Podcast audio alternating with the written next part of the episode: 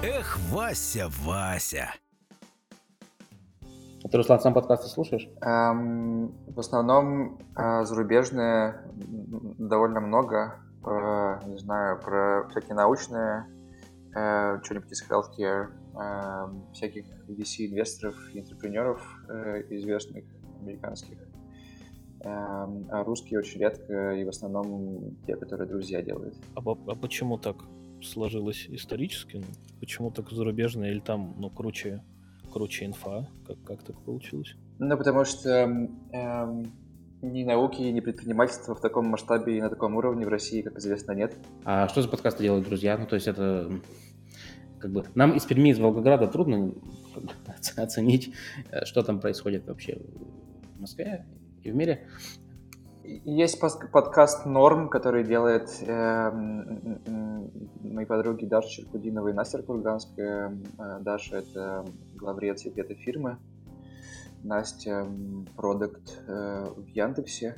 Э, и они просто записывают какой-то подкаст про про, не знаю, про культуру, про общество, про какие-то социальные практики, которые сейчас актуальны, не знаю, про то, как э, современная московская, э, скорее, молодежь, э, э, не знаю, относится к деньгам, к дейтингу, к, э, к чему бы там еще. В общем, такой типа просто толк э, о, о, о, о, жизни, обо всем. Э, они зовут туда друзей, спрашивают, не знаю, ходили ли они на свидание через Тиндер и как это было, или ходят ли они как психотерапевты, почему и зачем, и так далее, и так далее. Это, в общем, не про, не про науку, а про что-то, в общем, вот очень локальное, что просто интересно слушать, потому что э, все сильно отличается здесь от, от зарубежного, и, и каждый таких был каких-то подкастов про культурные практики, социальные, э, можно, можно русское слушать с удовольствием.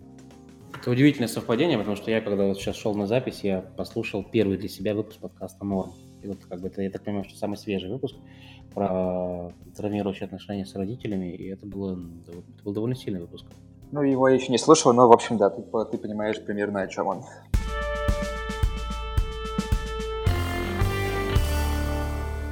А что Вена? Э, мне просто трудно представить, ну, вот ситуацию, в которой ты планируешь поездку, и такой, а, ладно, я не поехал. Слушай, я э, довольно оппортунистически э, попал в э, Health Hub Вена, типа некая, эм, некая организация австрийская, которая занимается поиском эм, внешних эм, зарубежных компаний международных, которые занимаются цифровой медициной, и потом отбирают их и показывают их решения локальным э, страховым клиникам, университетам, Минздраву и так далее. Эм, чтобы локальные компании, эм, возможно, какие-то инновационные решения купили и начали использовать на австрийском рынке. И я довольно случайно попал, съездил пару раз, э, и мы договорились просто с одной, с несколькими конкретными компаниями встретиться. Но по какой-то несчастливой случайности они все в эту поездку не смогли. Э, в смысле, на этой неделе. Я, а я просто заранее купил билеты, сначала их распланировал, они не смогли, и мне пришлось все отменить. А вот как Вена, как, ну, как город, потому что считается, что это самый комфортный город для жизни в мире. Вот так ли это, ну, как человек, который там бывает более-менее регулярно? Эм, я там был всего два раза по три дня, не то чтобы это супер регулярно, эм, поэтому я бы не сказал, что я успел там начать ощущать жизнь обычную, некий стандартный быт э, жителя Вены. Э, с теоретической точки зрения я более-менее процентов 80 времени э, находился в музеях и смотрел на э, Климта, как кошку шили и так далее, и это меня максимально устраивает, действительно довольно комфортно. Как там жить, я, честно говоря, не знаю еще. У нас сейчас планируется отпуск без детей, первый в нашей истории отпуск без детей, вот, и мы рассматриваем вариант Э, поехать в Вену. У нас будет всего три, ну максимум четыре дня, вот, и хочется вариант, в котором был бы э, и музей, и штрудель, вот поэтому, видимо, Вена. Я в целом э, очень доволен э, городом и поездкой, поэтому, да, рекомендую. Эм, штрудель, честно говоря, за, за оба раза не попробовал. С виду он абсолютно такой же, как и Перми, или в Москве, или в Волгограде. Ну, плюс из Вены можно съездить, по-моему, в Братиславу. Это как бы одна большая городская агломерация. То есть тоже интересно. Все-таки Словакия, ну, не та страна, в которую там можно прям поехать специально с туристической точки зрения. Не был там, поэтому не, не могу никак откомментировать. Не, ну слушай, Вен-то вообще практически в центре Европы стоит, ты там куда хочешь можешь съездить. Ну да, это правда получается, там немножко это на море, немножко это в горах, это довольно прикольно. А, а как там, кстати, с алкогольными пивно-коктейльными движухами-то есть? Что интересного?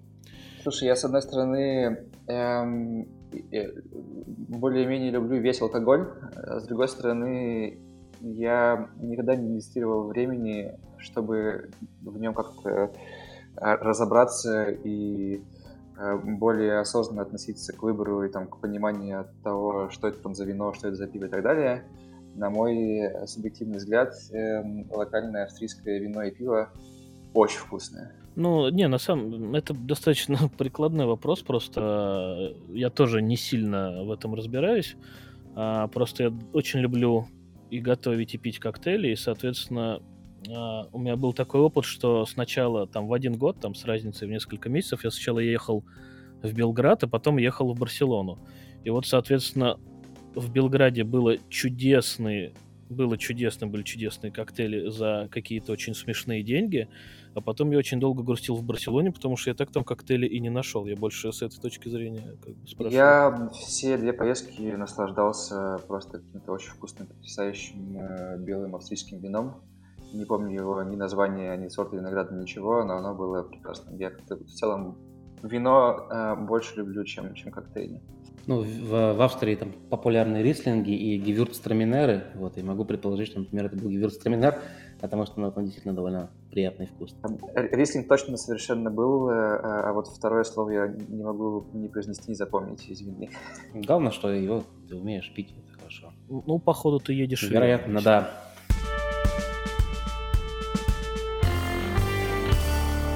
Я думаю, что, Руслан, представься, расскажи, что, а, что ты основал, вот, чтобы мы уже перешли вот именно к медицинской теме. Да, давайте представлюсь. Эм, еще раз, наверное, чуть более официально, я Руслан Зайдулин. Эм, я делаю э, компанию, которая называется Doc Plus.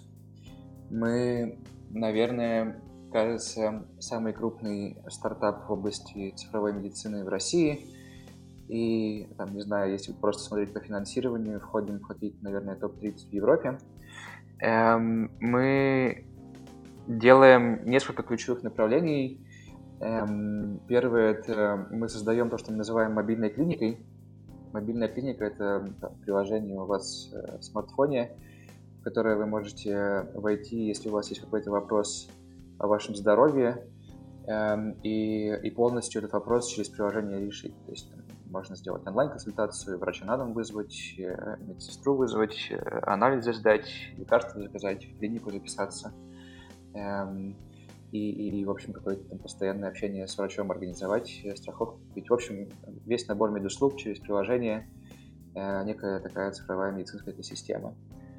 Второе направление – это мы эм, все это продаем как white label SaaS решение для страховых клиник – то есть, если какая-нибудь э, страховая компания хочет сделать так, чтобы ее застрахованные смогли пользоваться всеми медицинскими услугами через приложение, э, то мы можем для них это приложение создать быстро и относительно дешево. Эм, и третье направление – это мы эм, собирая медицинские данные с пациентов э, и с партнеров наших, используем их, чтобы разрабатывать несколько решений на основе машинного обучения – Первый это Checker. Это такой алгоритм, который э, понимает э, э, естественный язык, выделяет из него ваши симптомы, жалобы и так далее, доспрашивает все необходимые вопросы, чтобы собрать весь анамнез и все симптомы о том, что с вами сейчас происходит. Эм, и, и, и, и после этого рекомендует, к какому врачу обратиться, какие анализы сдать заранее, и, и всю собранную информацию в виде summary врачу отправляет до консультации, чтобы сэкономить его время. Это то, что сейчас умеет делать уже. Долгосрочная цель всего этого э, сделать алгоритм, который с какой-то очень хорошей точностью э, сравнимый с очень хорошим врачом, сможет делать полноценную диагностику в первичной медпомощи. Эм, а второе ключевое решение – это автоматизация контроля качества. Эм, в целом, ну и в России, и, и, и по всему миру есть проблема, задача эм, повышения качества медицинской помощи. Мы пытаемся создать алгоритм, который берет медкарту в электронном виде и автоматически оценивает, есть ли в ней ошибки в диагнозе, в плане лечения, какие они, как их исправить и так далее. То есть, опять же, долгосрочное видение этого это такой система поддержки принятия решений, которая врачу прям онлайн подсказывает, типа, чувак с этими симптомами, скорее всего, вот этот диагноз, а, в, а, в, а в плане лечения, которое ты назначил, кажется, вот эти лекарства между собой там плохо взаимодействуют, и вообще на основе клинических рекомендаций, кажется, стоит назначить другое. Эм, до этого еще какое-то количество лет э, неопределенное. Сейчас алгоритм умеет брать медкарту и с очень хорошей точностью, больше 90%, оценивать, есть ли в диагнозе или в плане лечения ошибки, но без уточнения какие. То есть он говорит, чуваки, в этой медкарте ошибка есть с вероятностью 90%, проверьте ее вручную. Это нам позволяет просто во всей системе все медкарты сначала проверять автоматически, и потом только те, которые э, высокую вероятность ошибки имеют, отдавать на проверку ручную. Вот, вот, вот что мы вкратце делаем. Эм, эм, мы подняли суммарно 20 миллионов долларов эм, в России от, от Яндекса, от, э, от фонда Bering Vostok и от шведского венчурного фонда Vostok Ventures. У нас э, в бизнес-команде 100 человек и примерно 250 врачей. Эм, не знаю, что еще рассказать. Сделали почти 300 тысяч консультаций онлайн на дому, и в целом там через приложение за три с половиной года. Ну и, в общем, как-то растем, э, вроде все нормально. Ну, это действительно очень мощно. Я помню, что вот, получается, когда мы там общались года два назад, э, это было ну, просто такой стартап, назовем его уберизация медицины, да, что просто получается э, просто вызов врачей онлайн, да, ну, минуя бюрократические инструменты. И сейчас, получается, все действительно очень сильно выросло. Да, это правда. Мы начинали с очень простой услуги. Нажимаешь кнопку, врач тебе приезжает на дом через час-полтора и проводит с тобой какое-то э, нужное количество времени. Думали действительно сделать просто Uber для вызова врача на дом, но эм, когда запустили первую услугу, и она начала довольно хорошо и быстро расти, и народу все очень нравилось, мы при этом с самого начала хотели делать все очень digital, а, там, с автоматизацией всего, с нормальной CRM-кой, с нормальной э, логистикой и прочее, с, с электронной медкартой. И, и, и, и мы сначала начали искать готовые решения на рынке, чтобы их использовать для себя, а их э, либо не оказалось вообще, либо они нам как-то очень сильно не понравились по, по качеству дизайна и так далее. Мы поняли, что если мы хотим услугу нормально организовывать, нам нужно самостоятельно писать значимую часть каких-то таких э, базовых админских штук э, и, и, и, и, собственно, начали для себя разрабатывать. И у нас внезапно э, самой большой командой стала команда разработчиков, которых сейчас с Scientist'ами уже почти 70 человек. Эм, и, и, ну и, в общем, мы поняли, что у нас это хорошо как-то вроде получается, и, и, и мы больше хотим сфокусироваться именно на, на, на технологиях, чем, чем на самих медицинских услугах. И вот поэтому все развилось в такую штуку большую. Слушай, а вот такой ну, дилетантский вопрос по поводу машин learning, если мы сейчас начнем о нем говорить. А, вот ты говоришь, что можно загрузить туда свою электронную карту, а, и она выдаст какие-то рекомендации, да, оценит, есть ошибки в ней или нет. А электронная карта, то есть как, как ее оцифровать? Для этого нужно обслуживаться в какой-то клинике, в которой как бы сразу же куда-то информацию тебе заносят в электронном виде, и как, и как вообще стандартизировать эту информацию? Потому что, ну, а, не, не будешь же ты подавать туда почерки разных врачей и, соответственно, сканы справок? Да, все верно. Эм, ну, на самом деле, на удивление, Россия в этом плане довольно сильно впереди многих европейских стран. У нас эм, электронные медкарты есть э, реально почти везде, причем не только в частных клиниках, а и государственных тоже. Я недавно удивился, удивился что в моем родном поселке Октябрьский Пермской области, где там, меньше 10 тысяч человек живет, э, в единственной районной поликлинике тоже есть э, там, медицинская IT-система, недавно внедренная, в которой есть электронные медкарты, которые там всех обязали врачей заполнять. Эм, ну, работает, собственно, это так, что теперь все врачи более-менее эм, обязаны э, после приема эм, на своем рабочем месте за компьютером в медицинской IT-системе, которая у них стоит, э, заполнить э, электронную медкарту сначала в электронном виде, э, а потом из-за того, что законодательство э, еще требует хранить их в бумажном виде тоже, они их распечатывают, подписывают и отправляют в бумажный архив. Эм, с точки зрения стандартизации, она эм, в России, в России единой пока нету.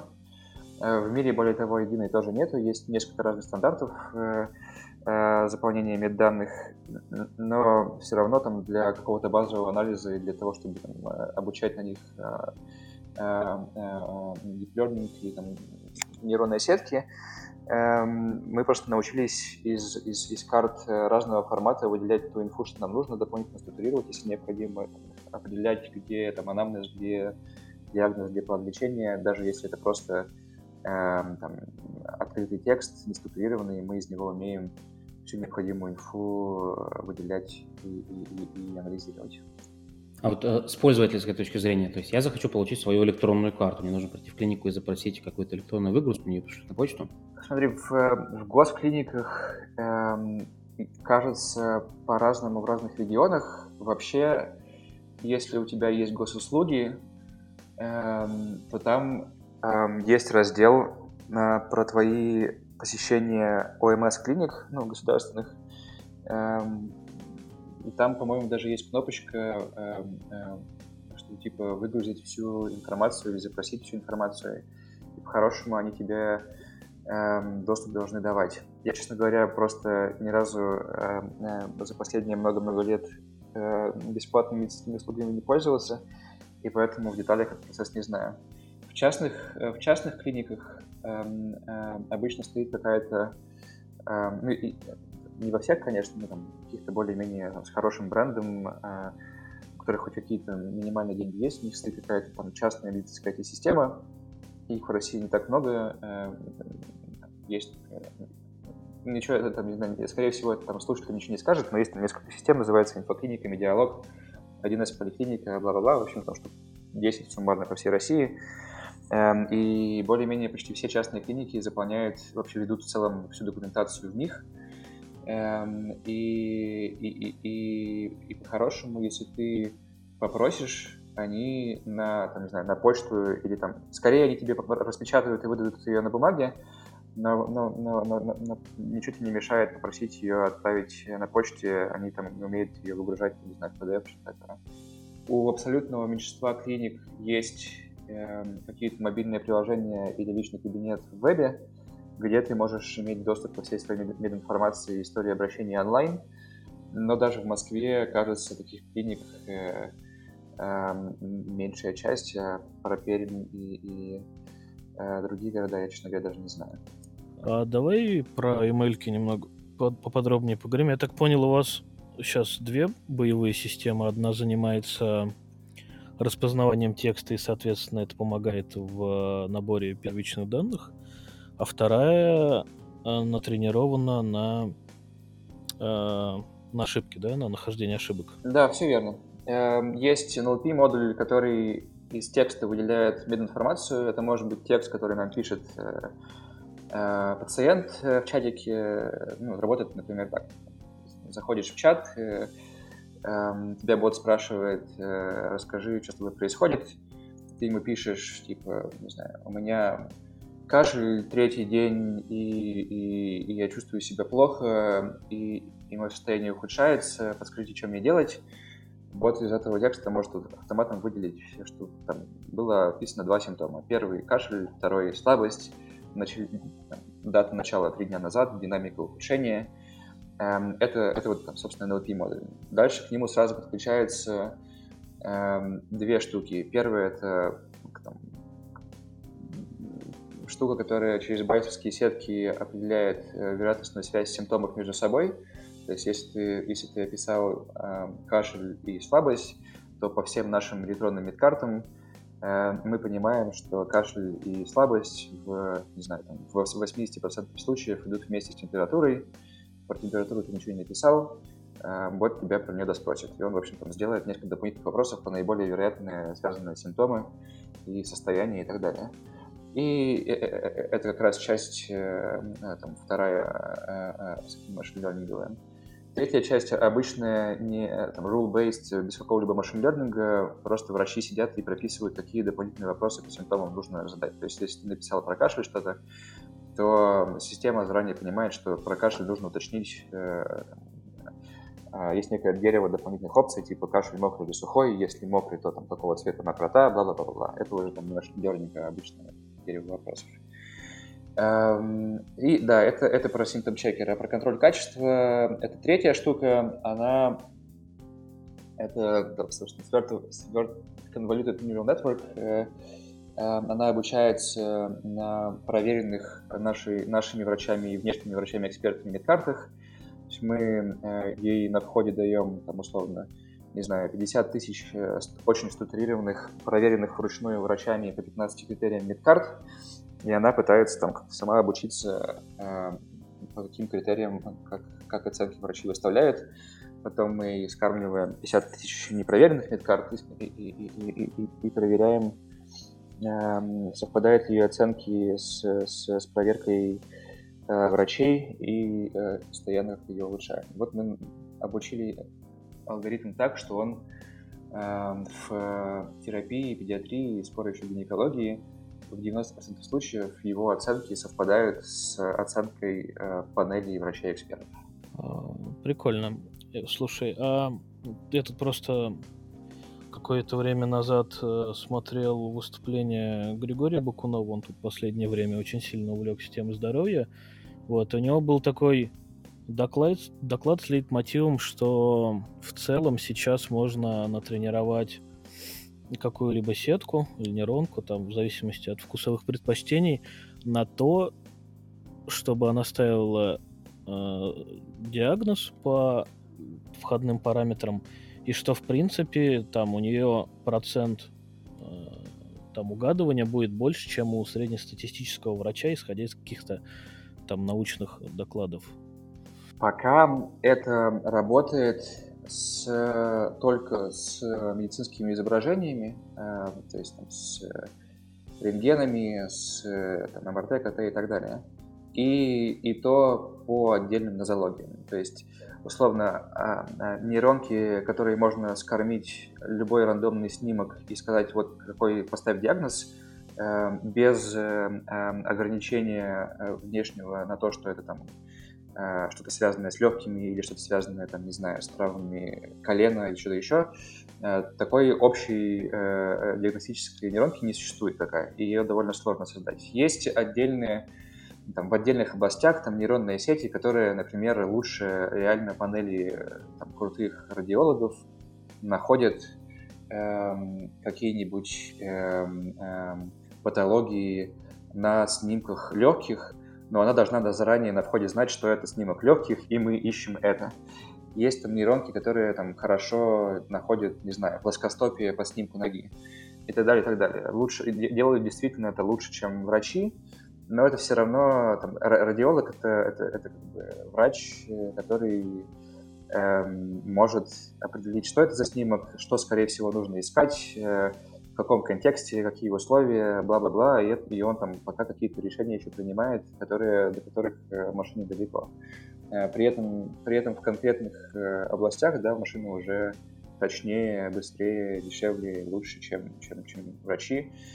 Эм, но чтобы это вошло в какой-то массовый обиход, еще нужно много времени, потому что по факту, чтобы это внедрить, нужны нормальные клинические исследования, Эм, нужна там легализация всего этого, и до этого еще, кажется, ну, даже в самых передовых э, рынках, странах и так далее, минимум еще лет 5-10 в оптимистичном сценарии.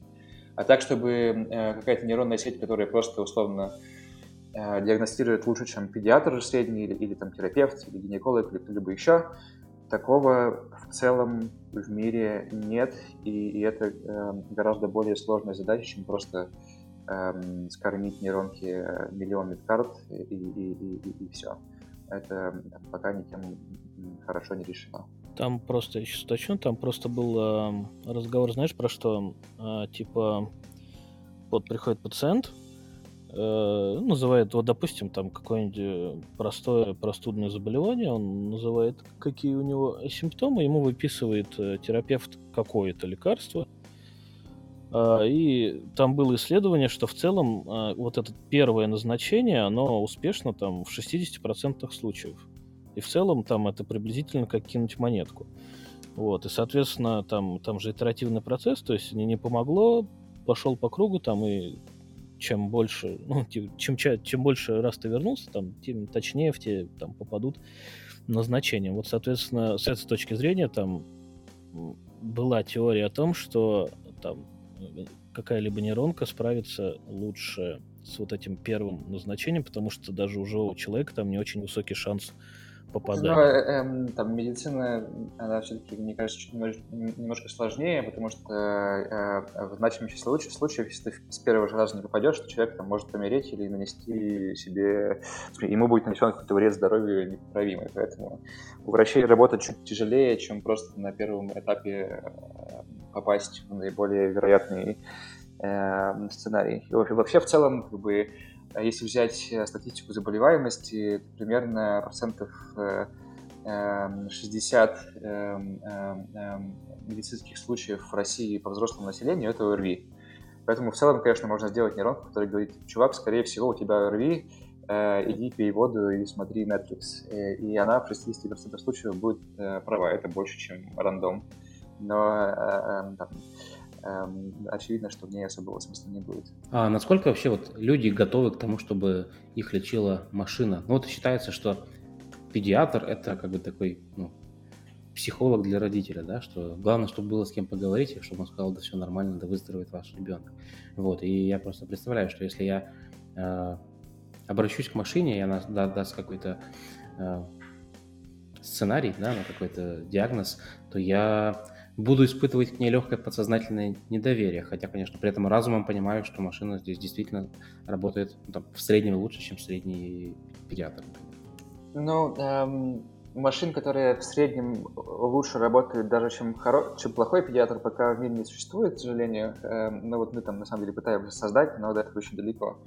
Эм, но там, по твоему вопросу, никто на самом деле, мы, например, не пытаемся врача заменить. Ну, то есть, если, если есть доступ к врачу, э, то машина его должна скорее не заменять, а просто э, там, до того, как вы к врачу обратились, она должна вам подсказать, что лучше сделать, что с вами, скорее всего, как подготовиться к визиту и куда идти, чтобы всем сэкономить время. А врачу она должна подсказывать, э, э, как не совершить ошибку, э, э, дополнительным являться таким вторым мнением и для пациента, и для врача и так далее. Это как минимум. Просто в мире возникает столько медицинской информации ежегодно, что врач в целом, в принципе, даже если он будет просто 24 на 7 весь год читать э, все эти книжки, исследования и стандарты и так далее, он не сможет прочитать даже 10% э, э, происходящего. Поэтому, в принципе, там просто машине необходимо, чтобы всю эту информацию переваривать и потом в виде какого-то там, системы поддержки каких-то решений врачу его подсказывать. Плюс есть проблема того, что эм, эм, в мире доступ вообще хоть к какому-то врачу есть примерно у половины населения. Другая половина населения не имеет в радиусе каком-то значимом от себя вообще никакого врача, не, не то что там узкого специалиста, а даже там базового терапевта или фельдшера. И таким людям тоже как-то нужно помогать, э, и, и кажется, что единственный... Ну, и у них еще, очевидно, и денег нет никаких на все это. Единственный способ этим людям помогать — это делать э, какую-то там полностью или полуавтоматизированную телемедицину, чтобы они могли э, скачать приложение и, там, не знаю, в своей деревне, где больше ничего нету, или в какой-нибудь пустыне в Африке, или где-либо еще, текстом пообщаться с э, ботом каким-то, который подскажет, что делать, что происходит, э, как позаботиться в этой конкретной ситуации. То есть там, замена врачу там, где его в принципе нет. И, и последний, последний коммент — это э, есть куча клинических исследований, э, которые показывают, что люди быстрее э, вылечиваются, если э, их коммуникация, если у них, а, есть коммуникация с врачом, и, б, это коммуникация заботливая. То есть прям типа, были э, всякие обезервационные исследования, э, которые показывают, что если пациенты удовлетворены своим, там, не знаю, э, своей, своим врачом в больнице, то они в среднем на какой-то значимый процент быстрее э, освобождают там, свое койко-место э, и выздоравливают, улучшают свои показатели и так далее. Очевидно, для человека для восстановления нужна эмпатия и, и комфорт, и, и какая-то забота. Эм, и там кажется, что там, машине ее обеспечить эм, там, либо невозможно, либо гораздо сложнее.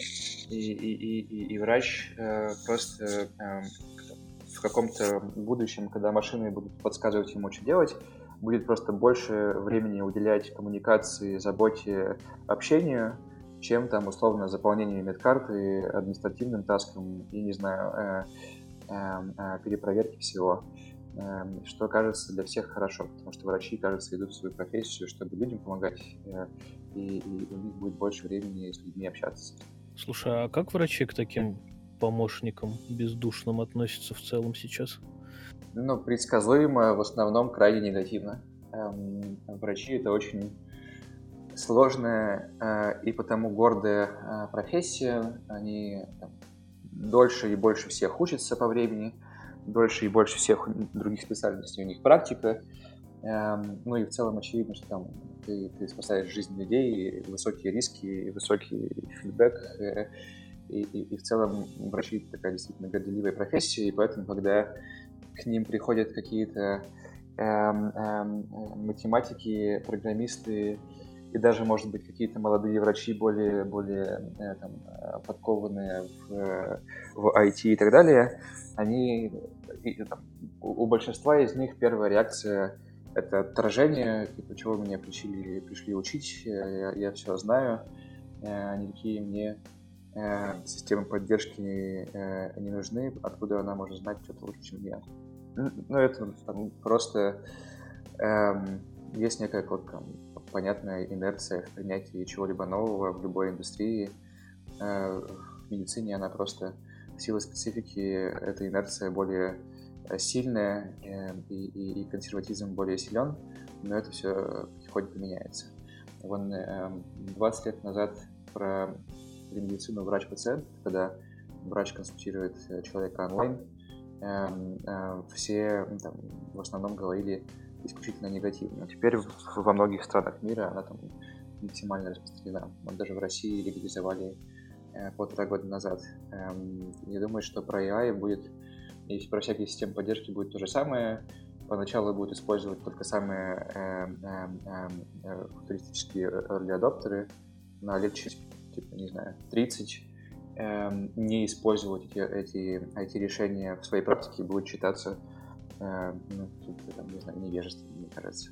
Это то же самое, что эм, э, если бы э, финансисты сейчас не пользовались, не знаю, Excel, а продолжали считать на калькуляторе или на счетах, потому что мало ли Excel ошибется, лучше все перепроверю сам. Я вот только что вернулся из Эстонии, мне рассказывали, как там работает медицина. Я думаю, что ты знаешь. Я был впечатлен, что там онлайн-консультация, врач автоматически онлайн направляет рекомендацию в аптеку, и там вплоть до того, что можно курьера можно вызвать, который тебе уже нужно лекарство доставить. Ну, то есть, условно говоря, час назад ты обратился к врачу, а через час лекарство у тебя уже на дому, а, бесплатно, и ты из этого из дома никуда не выходил, а все время продолжал смотреть Netflix. Это круто. Да, это правда. Эстония э, с большим отрывом самая продвинутая в цифровизации медицины государственная. Там э, почти у 100% населения есть электронная медкарта, там государством оплачиваются э, ген-тесты. По-моему, они есть у трети населения. То есть ты можешь ждать э, анализ, э, сделать анализ своего, расшифровку своего генома, чтобы там определить все риски, генетические заболевания и бла-бла-бла, и это все, более того, государство финансируется. Да, и они там все оцифровали, и, и, в общем, если ты приедешь на любую конференцию про, про Digital Health в Европе, там обязательно будут э, э, какие-нибудь министры здравоохранения других стран рассказывать, как они завидуют этому успешному кейсу. А что касается отторжения, мне кажется, что, что у гомеопатов она будет максимальная. Я думаю, что гомеопаты – это такая э, область э, знаний и, и поведения людей, которая выживет э, э, все следующие много тысяч лет вне зависимости от развития технологий. Ну да, я думаю, что как бы машины уйдут, как бы Сири умрет, а гомеопат останется. А как вообще строится взаимодействие Док Плюса и Яндекса? Яндекс наш миноритарный акционер. Эм, мы э, при этом являемся и немножко конкурентами с точки зрения медицины. У них есть Яндекс Здоровье, у нас есть Док Плюс. Эм, э, мы и конкуренты, и партнеры. Эм, мы партнеры мы потому, что наши врачи э, тоже оказывают онлайн-консультации на платформе Яндекс Здоровья. Конкуренты, потому что, очевидно, для, для клиента есть выбор делать онлайн-консультацию через Яндекс Здоровье или через Докплюс, или через что-то еще. То есть на, рын, на рынке конкретной телемедицины мы немножечко конкурируем, но в целом э, в самой начальной своей стадии и растущий, поэтому на самом деле хорошо, что Яндекс на нем есть, и в целом эм, эм, то, что крупный игрок инвестирует в его развитие, э, помогает всему рынку целиком. Эм, но помимо этого, э, мы, честно говоря, больше не взаимодействуем никак. То есть э, многие, например, думают, что эм, эм, там, наш, я часто встречаю комментарии где-нибудь там э, к статьям про нас или где-нибудь на YouTube, если я интервью даю, что Яндекс делает э, наши технологические продукты разрабатывает Яндекс. Нет, у нас э, мы абсолютно независимые в этом плане компании. Э, э, никакого э, взаимодействия, кроме э, того, что я писал, у нас больше нет вообще. А, ну, то есть в техническом плане нет какого-то, я не знаю, соблазна? Или, ну, то есть это же было бы достаточно очевидным шагом как-то запартнериться в техническом плане, или ну, у вас пути разные? Да, честно говоря, не очень понятно, в какой области. Ну, то есть эм, у нас своя и хорошая, на наш взгляд, и очень сильная команда разработчиков, продуктов и так далее. Эм, все наши продукты от мобильной клиники до там, решений на основе машинного обучения требуют значимой медицинской экспертизы, и требует медицинских данных для работы. Ни того, ни другого у Яндекса нету, и поэтому в этом плане как бы они нам помочь особо не могут. Поэтому единственный способ, который в теории вообще существует, это какое-то, не знаю, условно использование их ресурсов для разработки и, и, и, и решений, но как бы э, смысла в этом особо не видим. Э, собственно, команда классная. Понятно.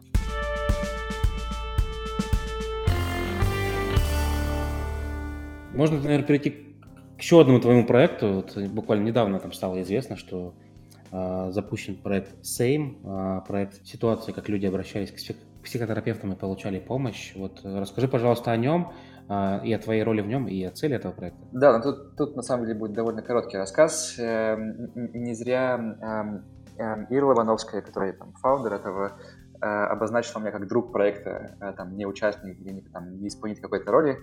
Эм, у меня эм, эм, роль была довольно простая и, и, и легкая из-за того, что я как-то в целом эм, эм, эм, из-за того, что я делаю Doc Plus и много про это пишут в, в журналах, изданиях и прочем, я, кажется, в каких-то там определенных кругах э, стал э, известным стартапером, и, и, и ко мне часто там либо совсем незнакомые люди, либо через знакомых э, просто пишут э, в Facebook. Э, иногда это там реально несколько запросов в неделю, где мне просто кто-то описывает свою идею, или там уже существующую компанию или продукт и просит помочь, не знаю, нетворкам, советом, как делать фандрайзинг, каким-то общим менторством и так далее. Эм, и, и Ира, эм, у нас с ним просто было очень много общих друзей, и она попросила меня просто выступить некого, в роли некого регулярного оппонента, когда она да, рассказывала свои продуктовые гипотезы о том, что сделать, как сделать, зачем делать, как это работает и так далее. А я просто говорил э, свое мнение э, э, критиковал в основном э, э, и, и говорил, как бы сделал я. Что-то из этого Ира учитывал, что-то нет. Э, ну и, в общем, вот, вот это друг проекта — это вот такой просто оппонент, который э, подсказывает своего опыта, что бы он делал. Ну, а, собственно, проект Same — это, это идея сделать эм, эм, описать опыт э, людей э, в сложной ситуации, в основном связанной с какими-то психологическими проблемами или болезнями. Эм, эм, он решает очень простую боль. Люди, которые э, там, находятся в депрессии или у них там, не знаю, биполярное расстройство, или не в целом просто, не знаю, чувствуют себя крайне несчастными и не понимают почему, они очень часто думают, что они такие, э, они с такой проблемой одни, одинокие, никто другой, все вокруг э, постят э, классные, красивые фотки в Инстаграме, отдыхают, веселятся и смеются, они одни грустные и печальные, наверное, эм, эм, эм, что-то с ним не то э, и, никак не помочь. Вот. И, и кажется, с такой проблемой сталкиваются какое-то значимое количество людей, и, и при этом, когда они узнают что такие проблемы есть на самом деле у довольно значимого процента окружающих, э, и, и они с, ним, с этими окружающими эти проблемы начинают обсуждать, им с ними становится справляться гораздо легче. Они, поним, они могут обсудить, э, что кому помогало, куда идти, кто, какой, какой врач кому помог, э, как они, не знаю, общались по этому поводу с близкими, с друзьями, с семьей и так далее, и так далее. Эм, ну и Ира, собственно, сделала проектик, который анонимно описывает как-то очень структурированно и кратко подобные истории, эм, чтобы люди могли на этот сайт зайти, прочитать эти истории, найти максимально похожие на себя, э, почувствовать себя э, не одиноким и э, в, идеале каким-то образом с этим человеком связаться, если они хотят, чтобы более подробно обсудить Э, что ему помогло, как он делал, как он справлялся с этой ситуацией, с этой, с этой, с этой. И, в общем, это какой-то такой точка входа, что если тебе плохо, зайди, почитай, что другим плохо тоже, без какого-либо стеба, э, с пониманием, э, но при этом там тоже без там, жалости и, и, и там, диких эмоций. Наоборот, вот, вот кейс, вот как с ним справился другой человек, давайте вы обсудите, как с ним справляться вместе. Э, вот такой запрос. А, получается, это достаточно региональная история, но в смысле она вытекает из того, что в России достаточно странное отношение к психотерапии, или это какая-то глобальная вещь?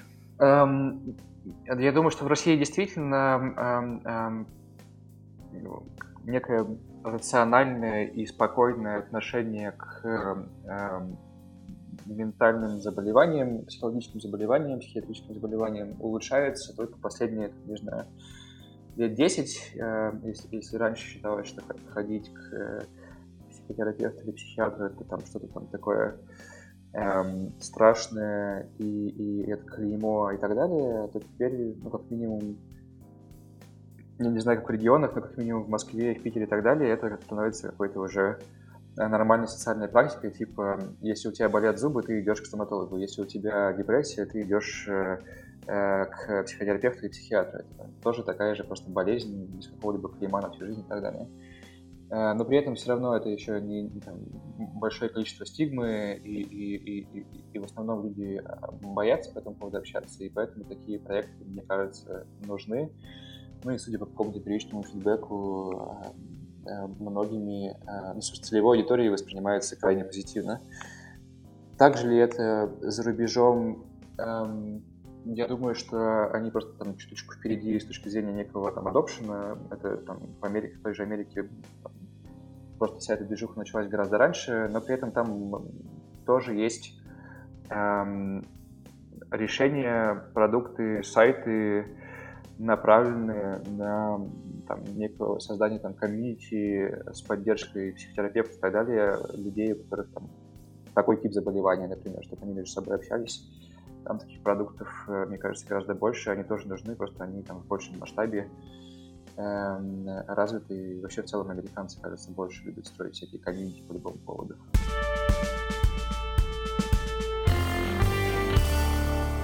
Ну, Руслан, а еще вот я знаю про тебя, что ты практикуешь медитацию, ты много об этом пишешь.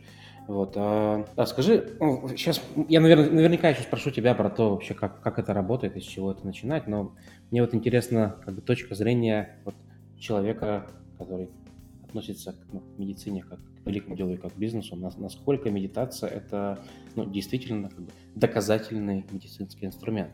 Ну, это сложный вопрос. Эм, я эм, как практикующий самостоятельно не отношусь к медитации как к медицинской практике. Это, и, ну, и не, не отношусь как к духовной тоже. Это некий... Для меня это инструмент эм, развития моего эм, мозга, ума, внимания, в общем, сознания в целом, довольно рациональный.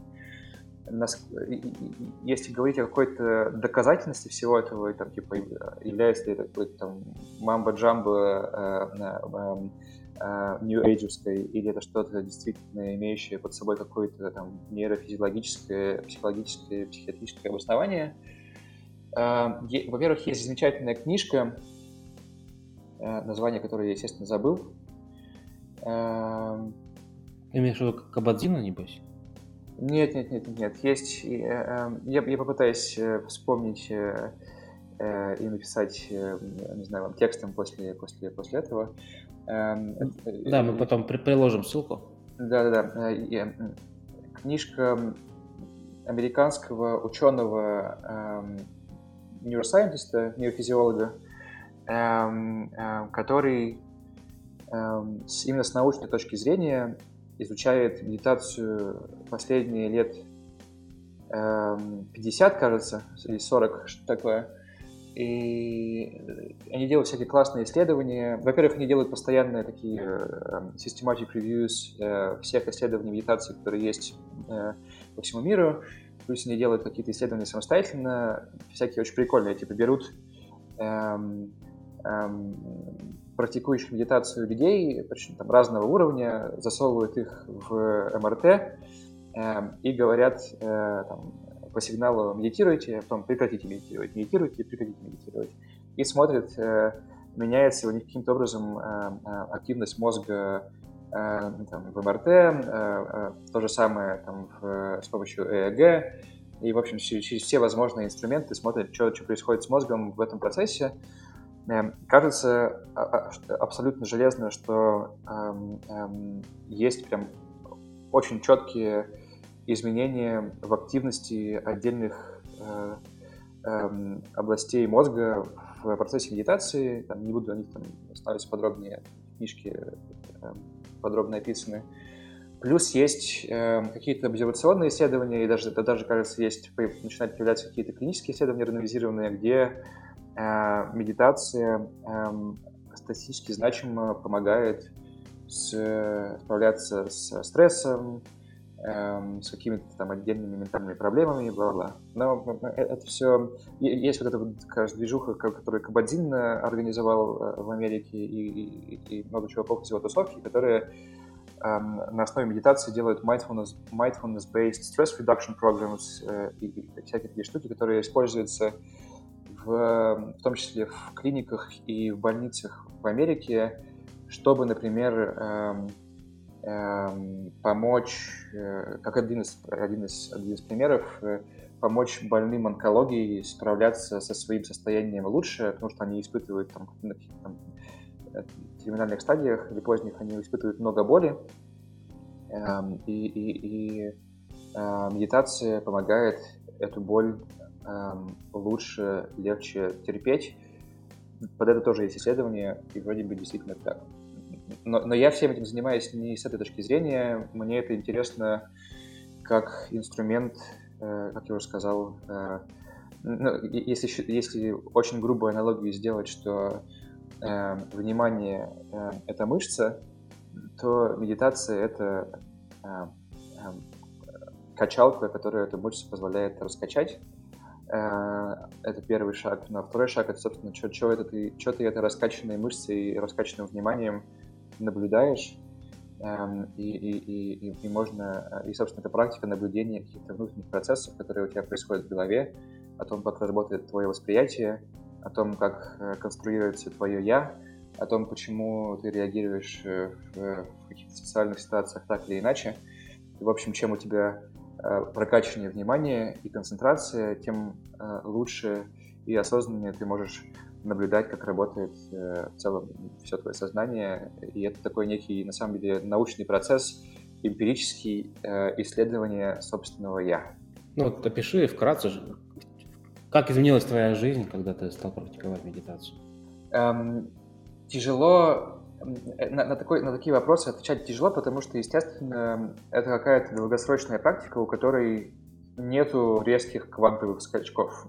То есть не, не происходит такого, что ты вот начал медитировать, э, э, там, прошел э, 100 часов первых медитаций, и у тебя на 101 час резко краски стали ярче, э, тело легче, э, ум острее, и ты чувствуешь все в сто раз лучше. Такого не происходит, скорее ты пытаешься это, это отрефлексировать э, как-то интегрально, э, ретроспективно, то есть ты, ты вдруг в каких-то, например, э, простейший пример базовый, в каких-то э, ситуациях коммуникации с кем-то, ты вдруг обнаруживаешь, что э, если раньше в, в 10 случаях из 10 в этой ситуации ты, э, э, э, не знаю, злился и реагировал крайне эмоционально и реактивно, э, э, и, и, и потом об этом, не знаю, скорее всего, сожалел,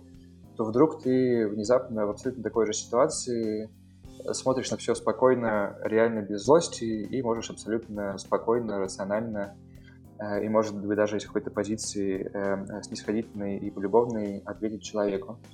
Эм, или наоборот, эм, эм, ты начинаешь замечать просто что-то в своей реакции и в реагировании, что ты не замечал раньше вообще.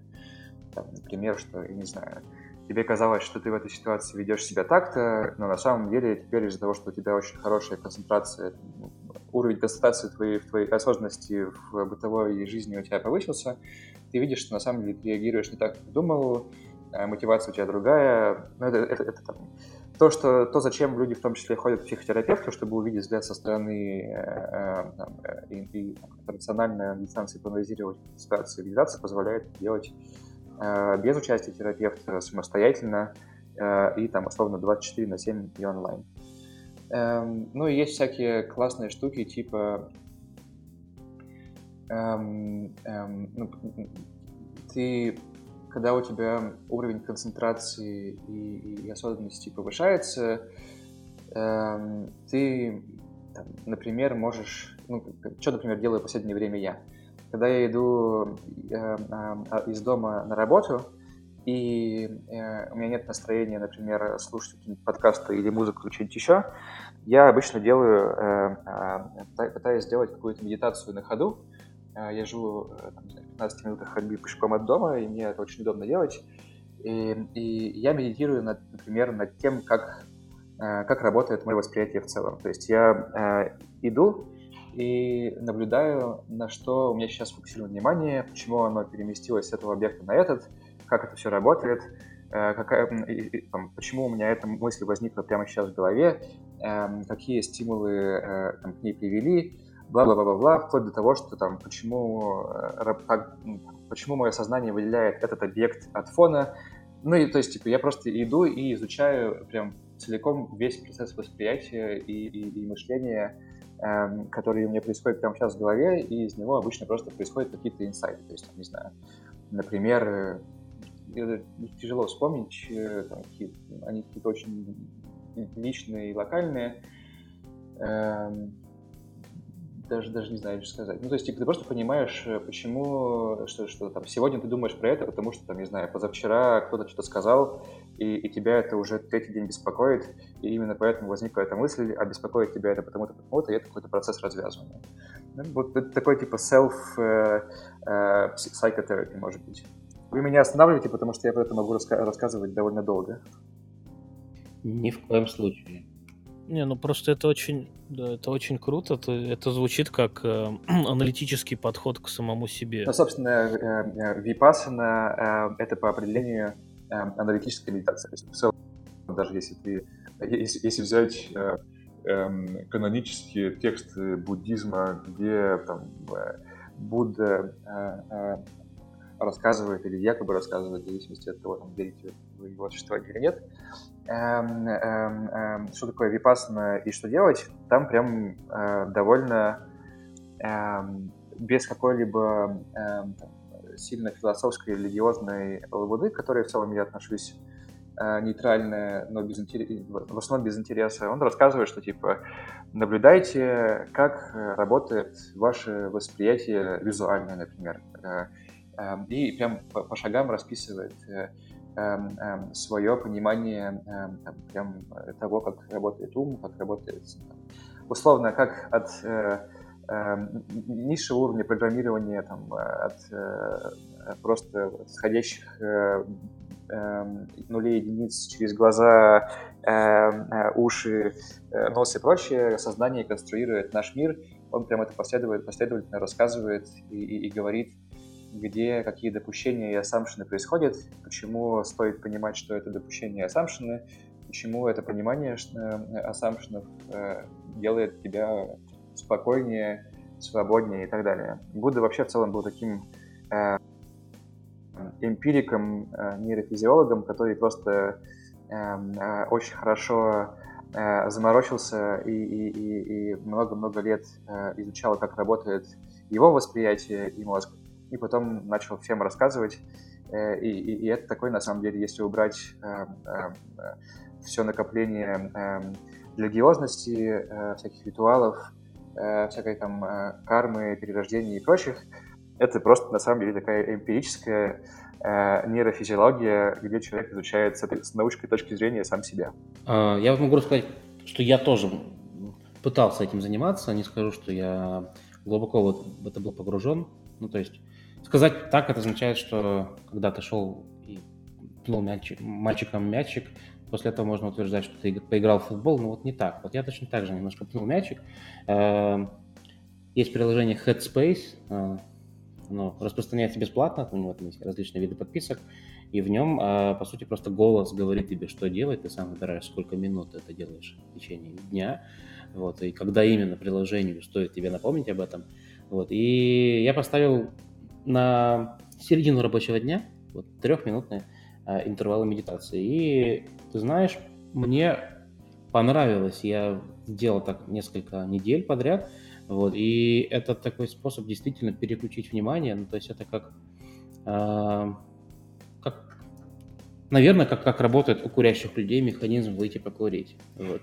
Э, и в целом я эту практику считаю очень положительной. Ну или знаешь, еще говорится, что если у вас долгая дорога в туалет э, в вашем офисе, то мысли умные будут к вам приходить именно по этой дороге, когда ты просто переключаешь внимание.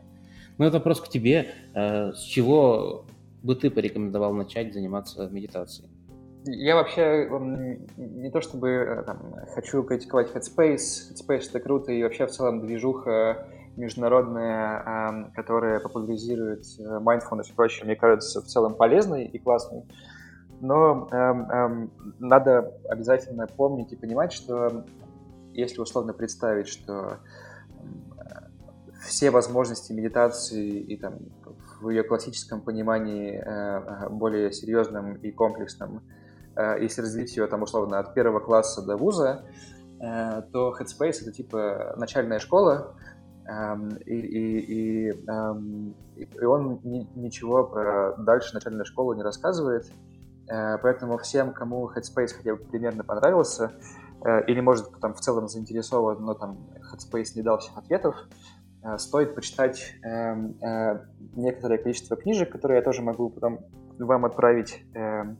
Они как-то очень обзорно на современном, рациональном, э, э, структурированном языке рассказывают, что это и зачем.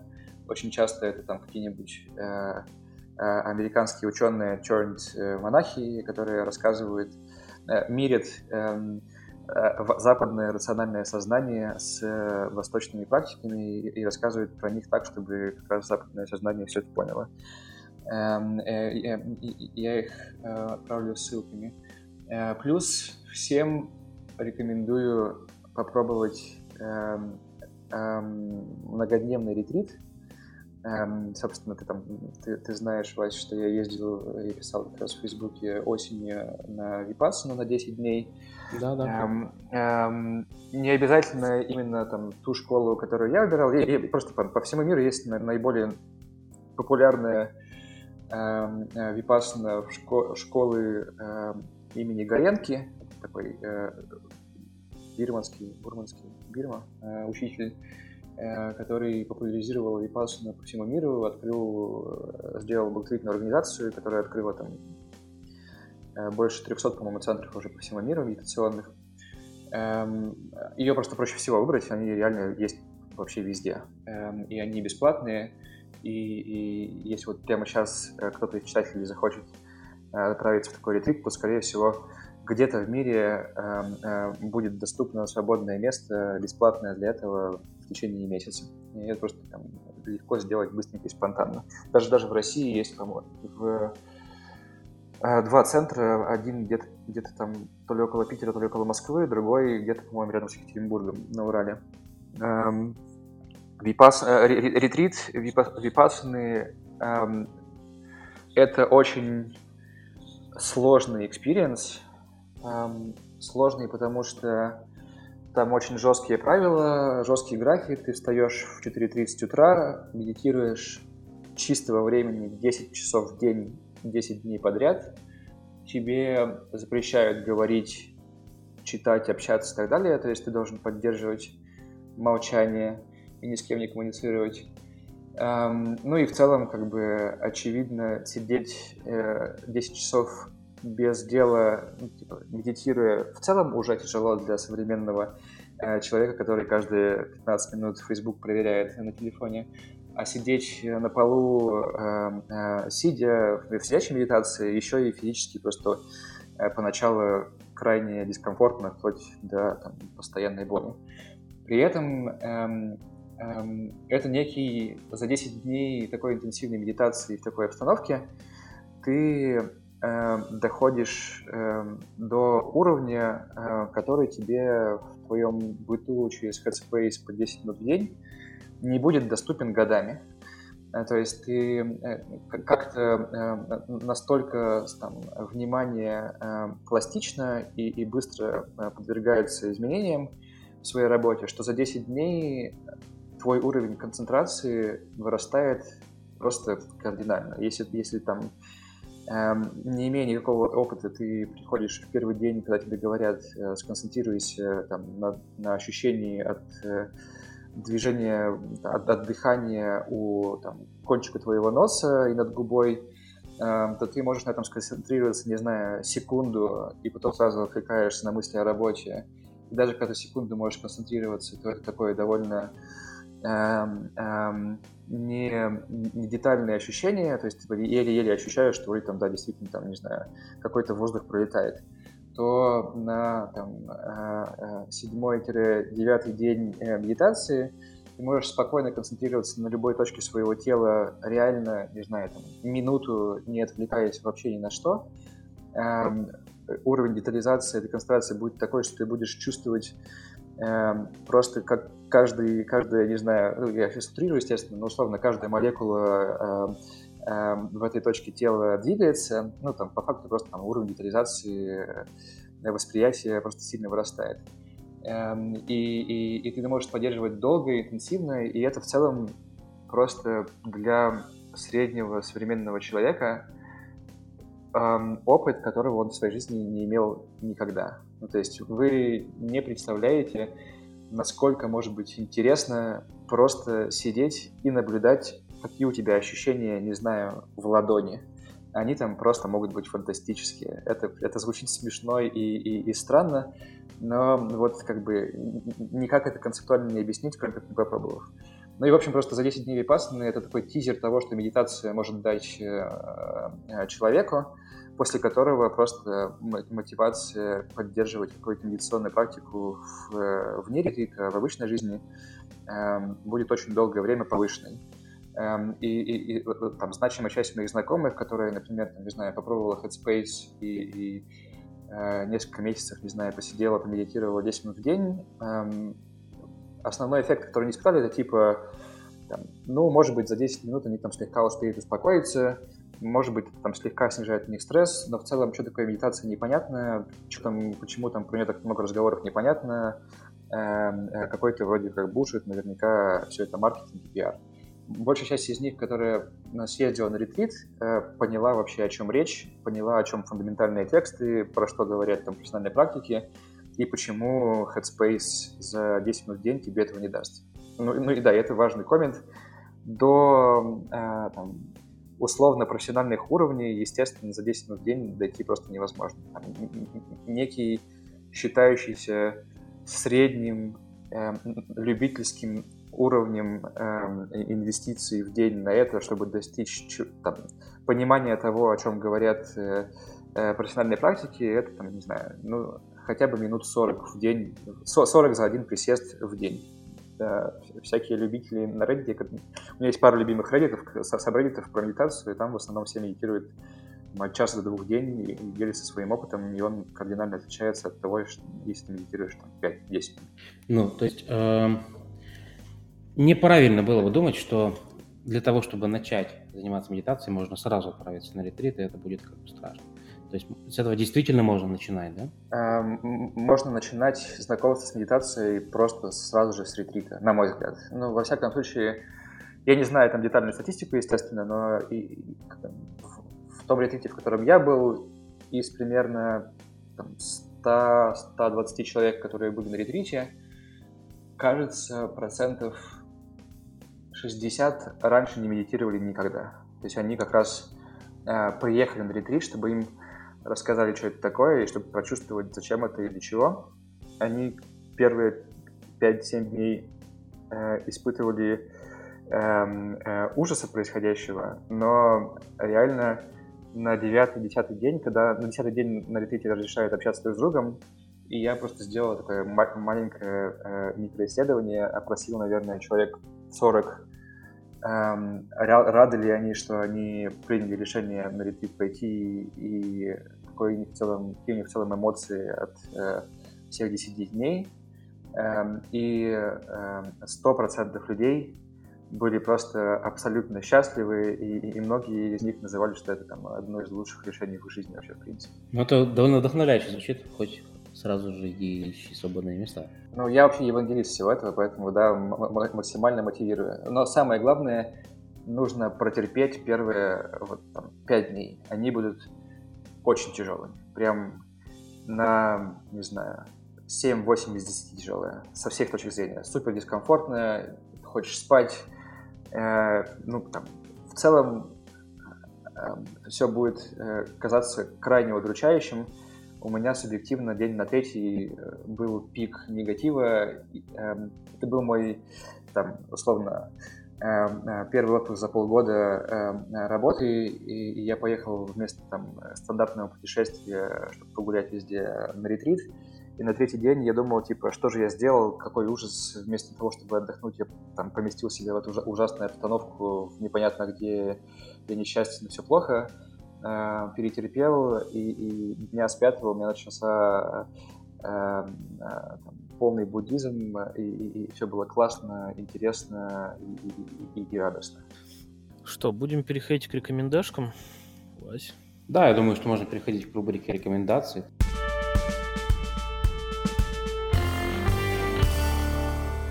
Здесь можно рекомендовать книгу, игру, музыку, фильм, подкаст, что угодно, все, что тебя вдохновляет, и все, чтобы, вот, чтобы ты действительно от души порекомендовал э, слушателям подкаста. Так что, Руслан, я думаю, тебе слово первое. Ну, давай порекомендую, не знаю, в двух э, про, про книги. Раз уж мы говорили про медитацию, то я рекомендую прочитать э, три конкретных книжки, Эм, которые, э, я надеюсь, что вы включите в какие-то там э, ссылки, линки в описании подкаста. Эм, первая книжка, это вот так, которую я упоминал, про, эм, которая просто является сборником всех научных исследований медитации. Она просто такая полезная, это полезная обзорная книжка, чтобы понимать, что это все не, не бушит, а действительно влияет там, на, на мозг, э, на Эм, работу сознания и так далее, и это там ученые изучают, и, и кажется, это подтверждается. вторая книжка называется The Mind Illuminated.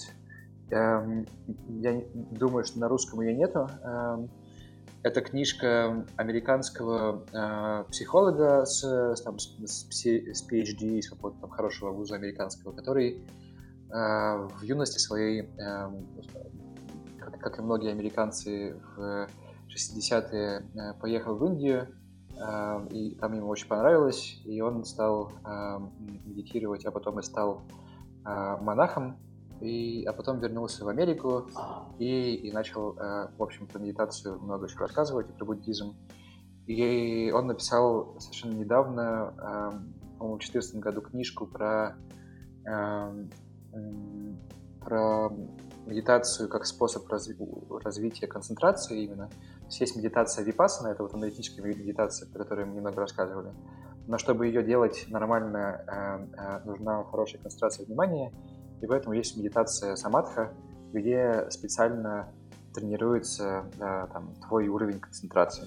И он написал про нее книжку очень, очень структурированную. Я просто получал от него удовольствие от начала до конца, где он рассказывает, что делать и как, пытается построить некую такую рациональную карту э, э, э, развития с уровнями э, такой такой квази-геймификации.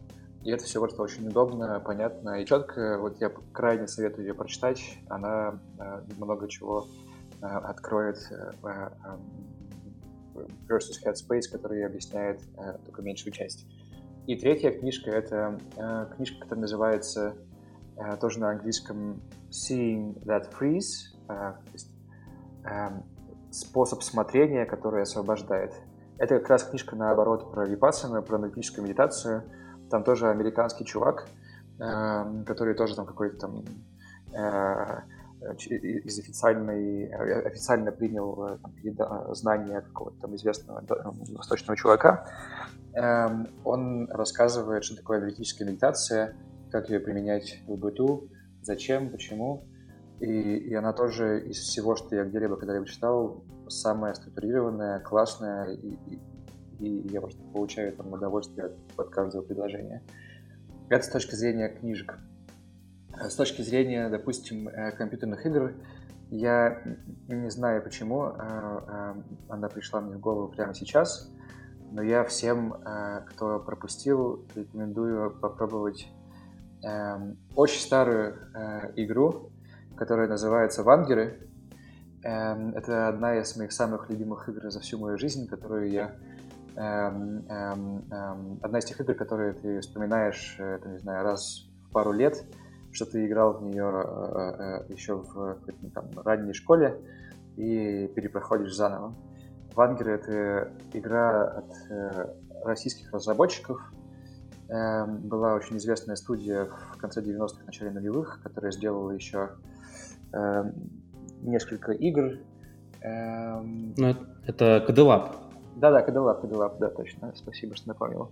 Ну, и по-моему, это одна из первых игр, и мне кажется, что это просто один из, один из самых уникальных и, и аутентичных, и просто гениальных гейм-дизайнов.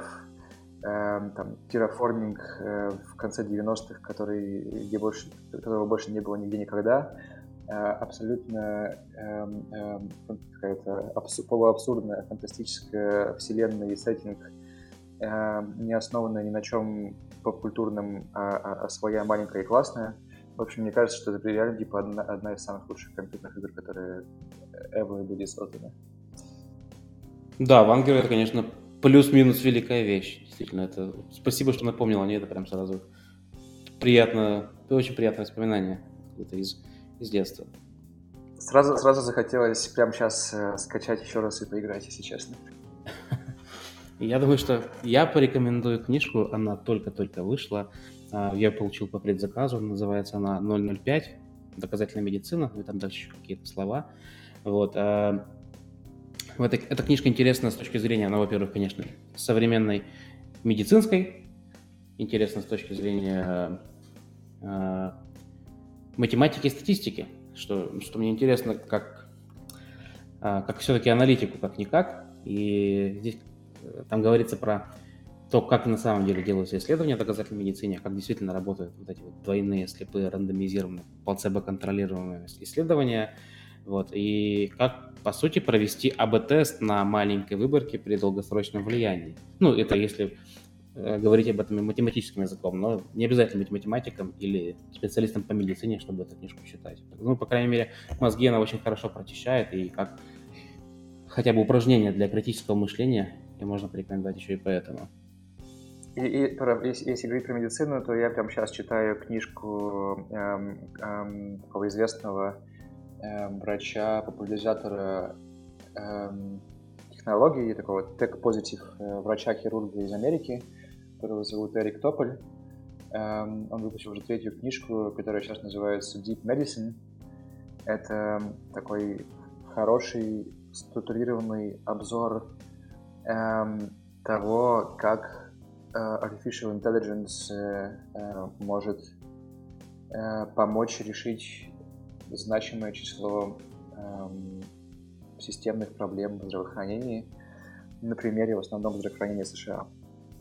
Вот, сейчас будет очень неуютно мне, потому что я не буду советовать книжки, ибо, ибо что-то ничего конкретно сейчас не читаю, но в силу своей профдеформации посоветую пару игр – которые, на мой э, вкус, стоит изучить, если, если тебе нравятся игры.